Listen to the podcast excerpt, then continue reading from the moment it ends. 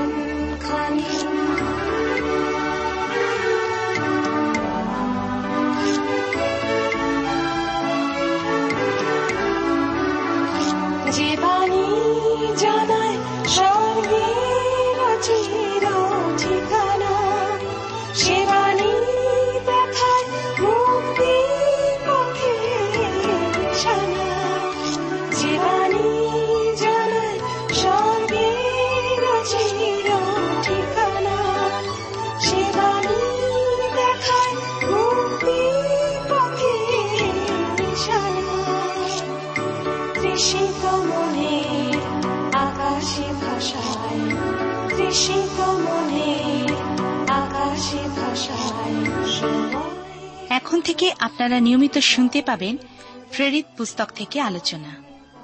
প্রেরিত কথার অর্থ প্রেরণ করা। এই পুস্তকে দেখা যাবে খ্রিস্ট যিশুর শিষ্যেরা প্রভু যিশু কর্তৃক প্রেরিত হয়েছিলেন সুসমাচার প্রচারের জন্য। আজও ঈশ্বর আমাকে আপনাকে আহ্বান করছেন। যদি তাঁর ডাকে সাড়া দিই তাহলে জানবেন ঈশ্বর প্রদত্ত আশীর্বাদ ও আনন্দ আপনার জন্য অপেক্ষা করছে।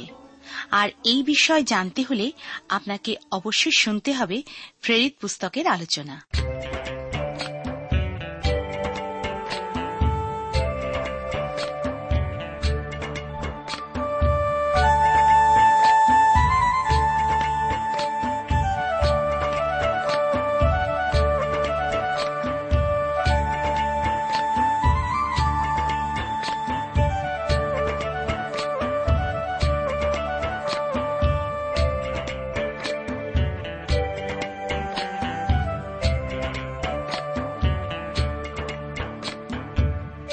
দয়াল যিশু বাবা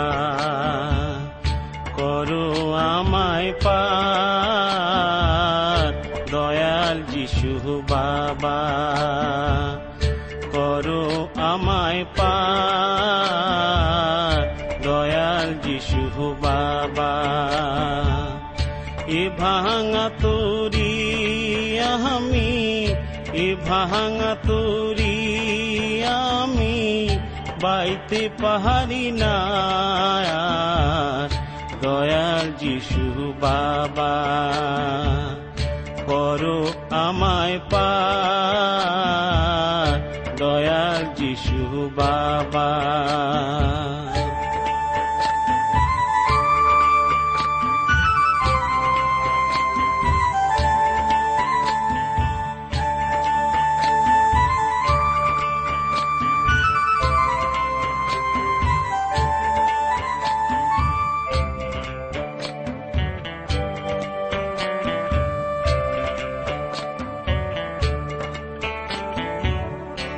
এই তোরির সঙ্গে পড়ে গেছি দয়াল দূরে সরে, এই তোরির সঙ্গে পড়ে গেছি দয়াল দূরে সরে।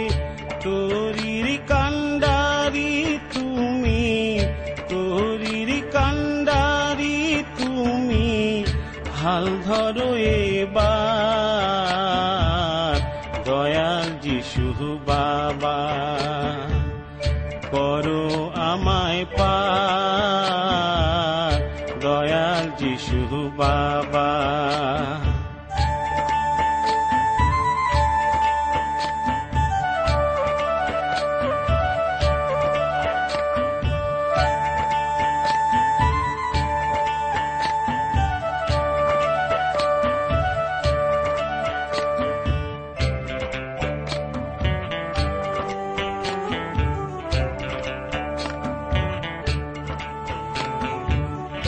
ঝড় উঠে তুফান বহে, ঝরছে বাড়ি ধারা, তোরি আমার বিপদ মাঝে মাঝ দরিয়ায় বাঁধা। ঝড় ওঠে তুফান বহে ঝরছে বাড়ি ধারা, তোরি আমার বিপদ মাঝে মাঝ দরিয়ায় বাঁধা। দয়াল যিশু বাবা, দয়াল যিশু বাবা, দয়াল যিশু বাবা।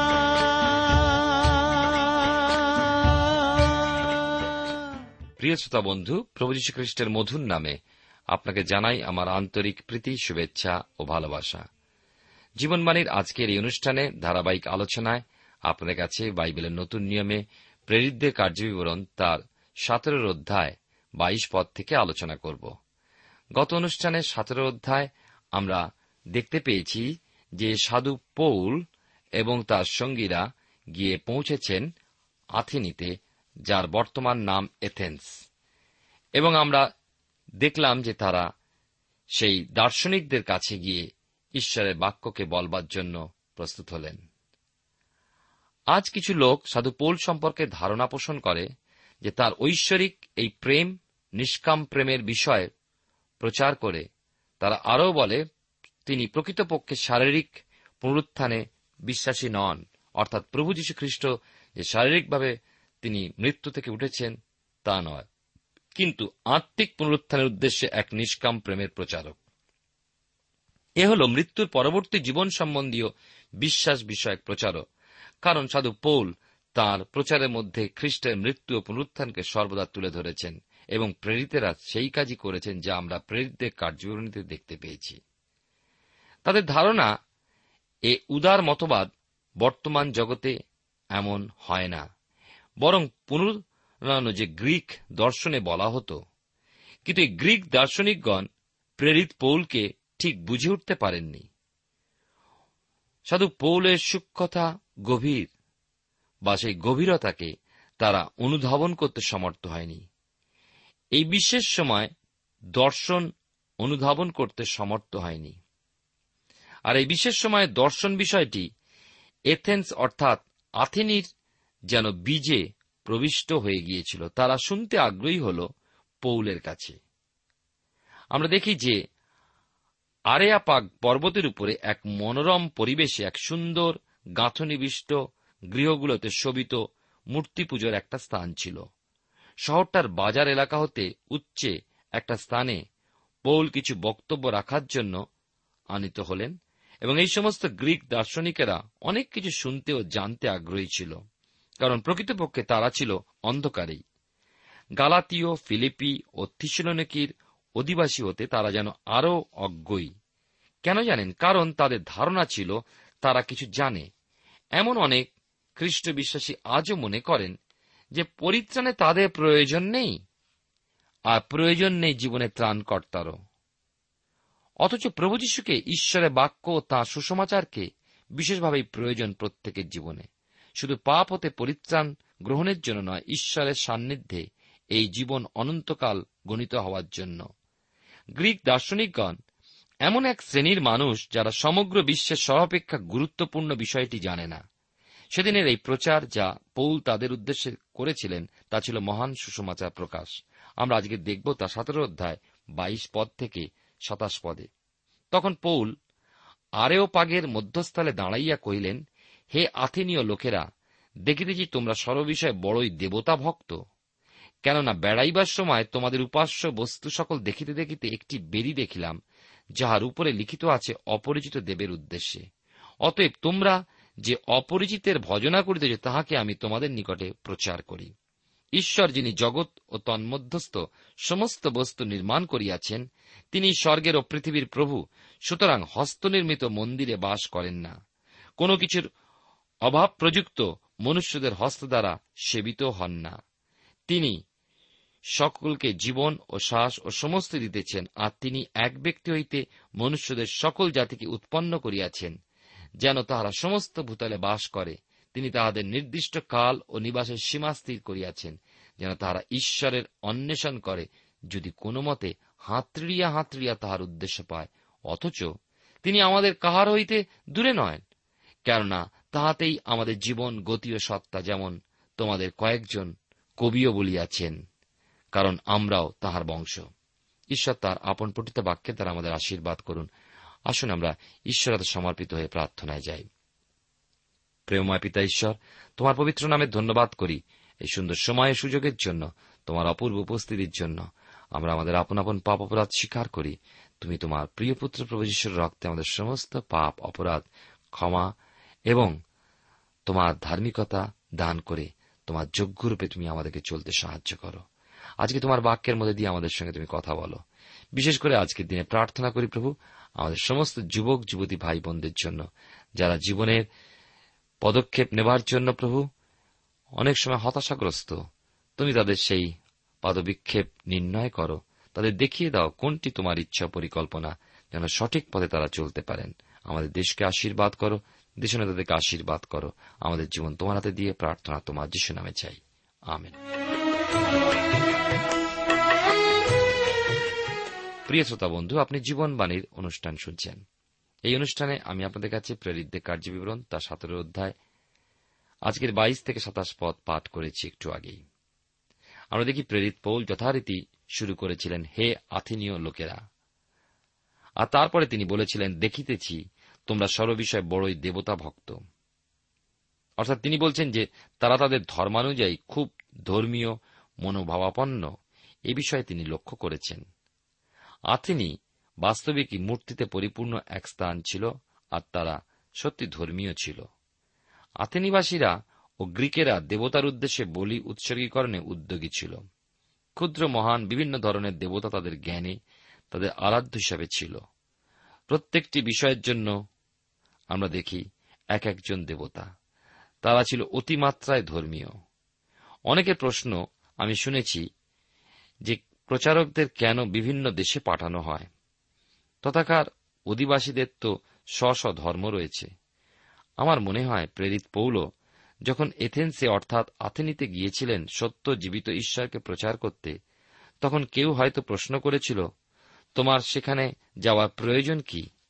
তাদের তো স্ব স্ব ধর্ম রয়েছে। আমি নিশ্চিত এ বিষয়ে যে সাধু পৌল উত্তরে জানিয়েছিলেন, এই হল তাদের সমস্যা যে তারা অতিমাত্রায় ধর্মীয়। আমার এক প্রচারক বন্ধু বহু বছর পূর্বে আমায় বলেছিলেন, আমি যখন খ্রিস্টের সঙ্গে সম্পর্কযুক্ত হলাম, তাকে চিনলাম, তার কাছে এলাম, তখন আমি আমার ধর্মকে হারিয়েছিলাম। আজ এমন বহু মানুষ রয়ে গিয়েছেন, আমি বলবো মণ্ডলীর মধ্যে রয়েছে এমন মানুষ যাদের স্ব স্ব ধর্মকে বা স্বভাবকে হারিয়ে ফেলার দরকার, যেন প্রভু যীশু খ্রিস্টকে প্রকৃতরূপে লাভ করতে পারেন। সেটা হল বিরাট সমস্যা, কেননা তারা তাদের স্বভাব ও ধর্মের বিষয়ে রক্ষণশীল হিসাবে নিজেদের যোগ্য, ধর্মীয়, উত্তম বলে গণ্য করে, কিন্তু প্রকৃতপক্ষে তো তা নয়। আমাদেরকে সেই সুসমাচারকে জানতে হবে, সমস্ত মানুষের কাছে তাকে পৌঁছে দিতে হবে, কারণ খ্রিস্টবিহীন অবস্থা প্রত্যেকে হারিয়ে যাওয়া মানুষ এবং মৃত। আর এই জন্যই তো প্রেরিত পৌলের আথেনি যাওয়া, কেননা আথেনির মানুষের প্রয়োজন ছিল সুসমাচার শোনা। লক্ষ্য করুন, সাধু পৌল আথেনিতে স্বভাবসিদ্ধতভাবে সমাজগৃহে গেলেন না। আথেনিতে তার কোনো প্রস্তুত মঞ্চও ছিল না। তিনি যথারীতি আরম্ভ করেছিলেন, হে আথেনীয় লোকেরা। এরপরই বলেছিলেন যে তারা বড়ই দেবতা ভক্ত।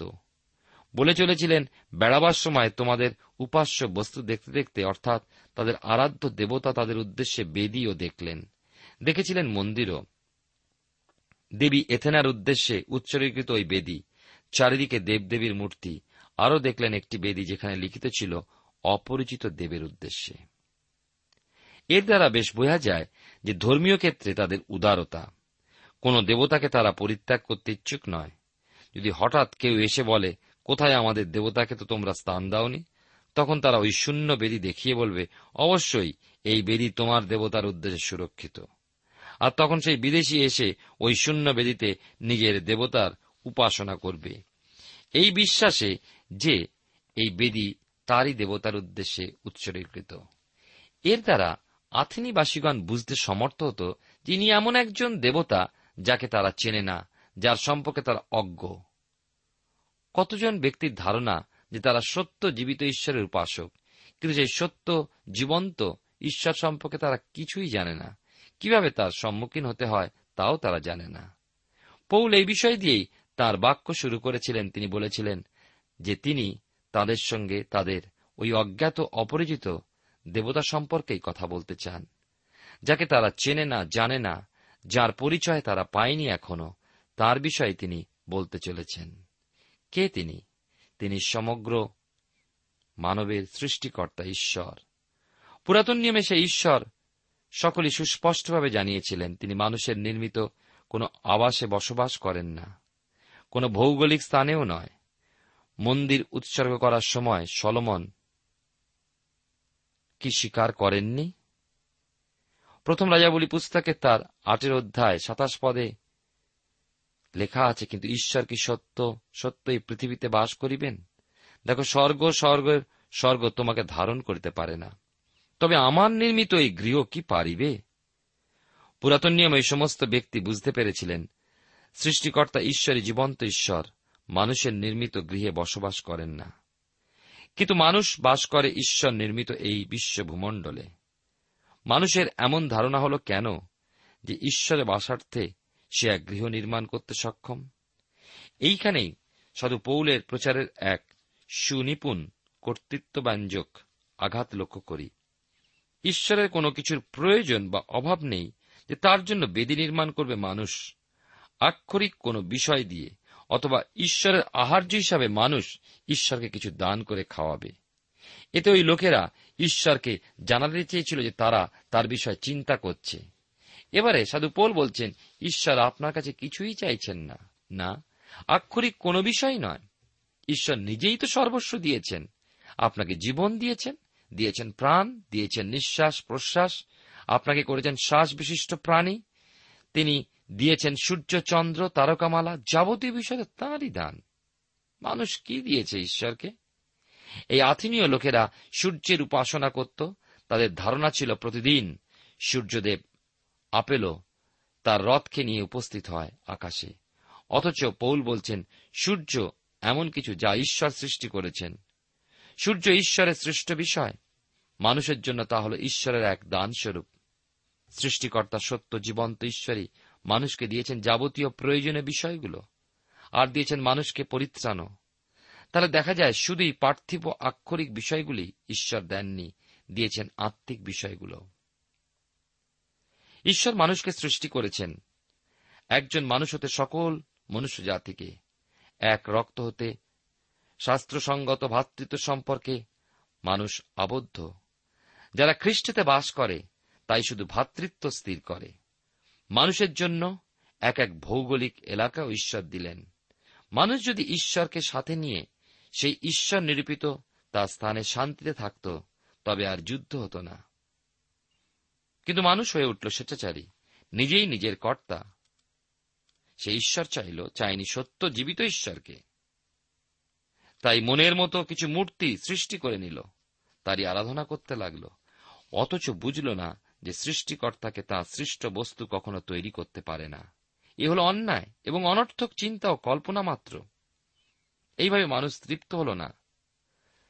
জলের তাণ্ডবতা হতে রক্ষা পেতে জলের দেবতা, জলকে গ্রাসকারী অগ্নি, সেই অগ্নির প্রচণ্ডতা হতে রক্ষা প্রাপ্তির উদ্দেশ্যে অগ্নির দেবতা।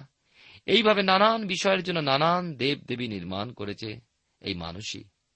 তবুও সে অতৃপ্ত থেকে যায়। অর্থাৎ ঈশ্বর হবেন সর্বশক্তিমান এবং এক ও অদ্বিতীয়, হবেন সত্য জীবন্ত, তাঁরই অন্বেষণ করে চলে। তার মনের অন্ধকারেই সে হাঁটতে বেড়ায়। কি মূর্খ সে! বোঝে না, বুঝতে চায় না। জ্যোতির্ময় সত্য জীবিত ঈশ্বর আমাদের কারো হতে দূর নন। প্রেরিত তার সতেরো অধ্যায় আঠাশ থেকে চৌত্রিশ পদ এখন পাঠ করি।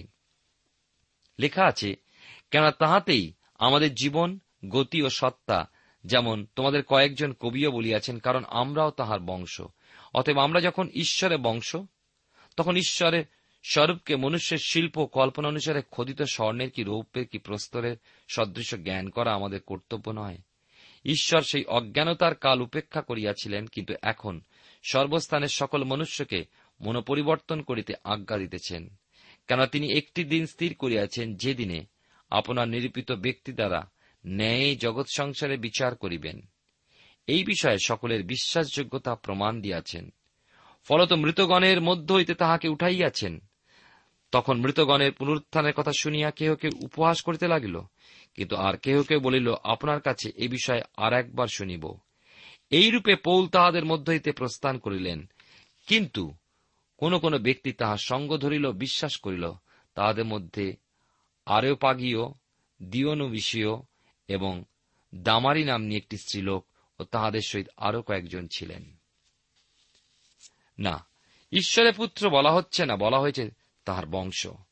সৃষ্টির মাধ্যমে সৃষ্ট বিষয়ের সঙ্গে ঈশ্বরের সম্পর্ক বর্ণিত হয়েছে। সমস্ত কিছু ঈশ্বর। পৌল একথা বলছেন না, বলছেন যে ঈশ্বরেতে আমরা জীবিত, ঈশ্বরেতেই আমাদের গতি, তাতেই আমাদের সত্তা। এ সত্ত্বেও ঈশ্বর এই সৃষ্ট ভূমণ্ডল হতে যেন কত দূরে। সাধু পৌল তাদের কবির উক্তিকে তুলে ধরেছিলেন, যিনি দুশো সত্তর খ্রিস্টপূর্বাব্দের একজন কবি, যিনি সুখ দুঃখের প্রতি উদাসীন। তার নাম ছিল অ্যারাস্টাস। তিনি জিউসের উদ্দেশ্যে প্রার্থনা উৎসর্গের মধ্যে বলেছেন, আমরাও তার বংশ। আর একজন কবি ক্লিনথেস প্রায় তিনশো খ্রিস্টপূর্বাব্দের সময় জিউসের উদ্দেশ্যে গীত রচনায় এই একই কথা উল্লেখ করেছেন। পৌল সেদিন আরিওপাগের ওই প্রচারের মধ্যে বলেছিলেন, আমরা হলাম ঈশ্বরের সৃষ্ট প্রাণী। অর্থাৎ অপরপক্ষে তিনি বলতে চেয়েছিলেন ঈশ্বরের সত্য, তাই তিনি জানালেন আমাদের সৃষ্টিকর্তাকে নির্মাণ করা উচিত নয়, অর্থাৎ মূর্তিপূজক হওয়া উচিত নয়। তাঁর সৃষ্টির মধ্যে তিনি তাঁর সৃষ্টিকর্তার পরিচয় রেখেছেন। সাধু পৌল প্রভু যীশুকে অর্থাৎ সত্য ঈশ্বরকে মুক্তিদাতা হিসাবে পরিচয় করিয়ে দিতে চলেছিলেন তাদের। একটা সময় ছিল ঈশ্বর ওই মূর্তিপূজার প্রতি নিজের চোখকে বন্ধ রাখতেন, কিন্তু পৃথিবীতে জ্যোতি এলেন, আর ঈশ্বর মানুষকে সেই জ্যোতির প্রতি দৃষ্টি করতে বললেন। দীপ্তি বা জ্যোতি বা আলো দায়িত্ববোধকে জাগ্রত করে। ঈশ্বর সর্বত্র সমস্ত মানুষকে বলেছেন আপন আপন পাপের জন্য অনুতপ্ত হতে, প্রত্যেক মানুষকে বলেছেন মনোপরিবর্তন করতে। এখন তিনি এ বিষয়ে আদেশ করছেন। ঈশ্বর প্রথমে তাঁর কাজের দ্বারা তাঁর সৃষ্টিকর্তার রূপকে তুলে ধরেছেন, বর্তমানে তাঁর কাজের দ্বারা তাঁর অনুগ্রহকে প্রকাশ করেছেন, পরবর্তী বা ভবিষ্যৎ কার্যের মাধ্যমে ঈশ্বর তাঁর বিচারকর্তা রূপকে ফুটিয়ে তুলতে চলেছেন। অতীত, বর্তমান ও ভবিষ্যৎ ভিন্ন ভিন্ন কালে ঈশ্বরের কার্যের পরিকল্পনা লক্ষ্য করুন। ঈশ্বর যখন বিচার করেন তা ন্যায্যভাবেই সংগঠিত হয়। বিচার কার্য এমন একজনের দ্বারা সুসম্পন্ন হবে। বিচারভার এমন একজনের উপরে ন্যস্ত আছে, যিনি মৃত্যুর মধ্যতে পুনরুত্থিত, মৃত্যুঞ্জয়ী এবং যার হাত পেরেক বৃদ্ধ। তিরিশ ও একত্রিশ পদে পাই যে তিনি কোন মানুষকেই পরিত্যাগ করতে চাইছেন না, প্রত্যেককেই আজ্ঞা দিয়েছেন যেন মনোপরিবর্তন করার জন্য। উদ্দেশ্য কি? তাঁর নিরূপিত একটি দিনে আপনার নিরূপিত সেই প্রভু যীশু খ্রিস্টের দ্বারা সমগ্র জগৎ সংসারে বিচার করবেন। প্রত্যেকটি মানুষের কাছে প্রভু যীশু খ্রিস্টের পুনরুত্থানের বিষয় একটি মহান ঘোষণা। সাধু পৌল সর্বত্র প্রভু যীশু খ্রিস্টের পুনরুত্থান সংবাদকে ঘোষণা করে চলেছেন, আর এর মাধ্যমে ঈশ্বর বিচারের সুনিশ্চয়তাও দিয়েছেন। বত্রিশ পদে পাই, কেহ কেহ উপহাস করিতে লাগিল। আপনি কি বলতে পারেন কেন উপহাস করেছিলেন? কারণ নিষ্কাম প্রেম মৃত্যু হতে পুনরুত্থিত হয়ে ওঠাকে অস্বীকার করেছিল। নিষ্কাম প্রেমের এই বিষয়টি এক চিহ্ন। এই বিষয়টি অস্বীকার করে যে কি দৈহিক পুনরুত্থানও। আপনি যখন শুনবেন মানুষ যদি দৈহিক পুনরুত্থানকে অস্বীকার করে আত্মিক পুনরুত্থানের কথা বলে, তখন আপনি আত্মিক শিক্ষানীতির পরিবর্তে বরং নিষ্কাম সেই দর্শনের কথাই শুনতে পাবেন। প্রেরিত পৌল মৃত্যু হতে পুনরুত্থানের বিষয়ে শিক্ষা দিয়েছিলেন, যা শুনে তারা উপহাস করেছিল। কারো মতে সাধু পৌল আথেনিতে ব্যর্থ হয়েছিলেন, কিন্তু তিনি ব্যর্থ হননি। দেখতে পাবেন সুসমাচারের বিরুদ্ধে কিছু মানুষের উপেক্ষা ও পরিহাস থেকে যায় বটে, কিন্তু তাদের মধ্যে কিছু মানুষ থেকে যায় যারা সুসমাচারে বিশ্বাস করে। আথেনিতে কিছু সংখ্যক ব্যক্তি মনোপরিবর্তন করেছিল। লেখা আছে চৌত্রিশ পদে সঙ্গ ধরিল। অর্থাৎ পৌল সুসমাচার প্রচারার্থে যখন এক এক স্থানে যেতেন, তিনি সেখানে মনোপরিবর্তন ঘটাতে মানুষের মধ্যে সমর্থ হতেন না, তিনি বিফল হতেন না, সমর্থই হতো তাঁর সেই যাত্রা। খ্রিস্টীয় সুসমাচারের বীজ যে যে স্থানে রোপিত হবে, ঈশ্বরের বাক্য যেখানে বপন করা হবে, মানুষ শুনবে, উপহাস করবে, অবিশ্বাস অস্বীকার করবে, তর্ক করার জন্য এগিয়ে আসবে, ঈশ্বরের দাসদাসীদের বাধা প্রদান করবে। কিন্তু জানবেন, তাদের মধ্যেই কয়েকজনের হৃদয় উপলব্ধি করার সেই সত্য, তারা শুনবে, বিশ্বাস করবে এবং আপন পুরানো পথ পরিত্যাগ করে মনোপরিবর্তনপূর্বক প্রভুর পথ অনুসরণের সিদ্ধান্ত গ্রহণ করবে। তাদের হৃদয় উত্তম ভূমিস্বরূপে ফল প্রদান করবে, কারণ শাস্ত্র বলে, তুমি জলের উপরে আপন ভক্ষ ছড়াইয়া দাও, কেননা অনেক দিনের পরে তাহা পাইবে। তাই প্রভুতে নির্ভর করুন, পবিত্র আত্মাতে সমর্পণ করুন নিজেকে এবং আপনার নতুন জীবনে এগিয়ে চলুন। যারা বিনাশের পথে ধাবিত হয়ে চলেছে তাদের জন্য প্রার্থনা করুন, আপনার জীবনের সাক্ষ্যকে প্রকাশ করুন। কি যদি আপনি নতুন জীবনের স্বাদ এখনো লাভ না করে থাকেন, তাহলে আপনার অন্ধকার অবস্থায় তৃপ্ত না থেকে পুনরুত্থিত প্রভু যীশুখ্রিস্টকে জীবনে আস্বাদন করণার্থে তাঁকে দাবি করুন। আপনার অসুস্থতা, অভাব, সমস্যা, ক্লেশ ও যন্ত্রণাময় জীবনে তাকে স্থান দিয়ে আপনার জীবনকে আলোকিত করুন। আপনার জীবন ভরে উঠুক তাঁর কৃপায়, অনুগ্রহে ও আশীর্বাদে।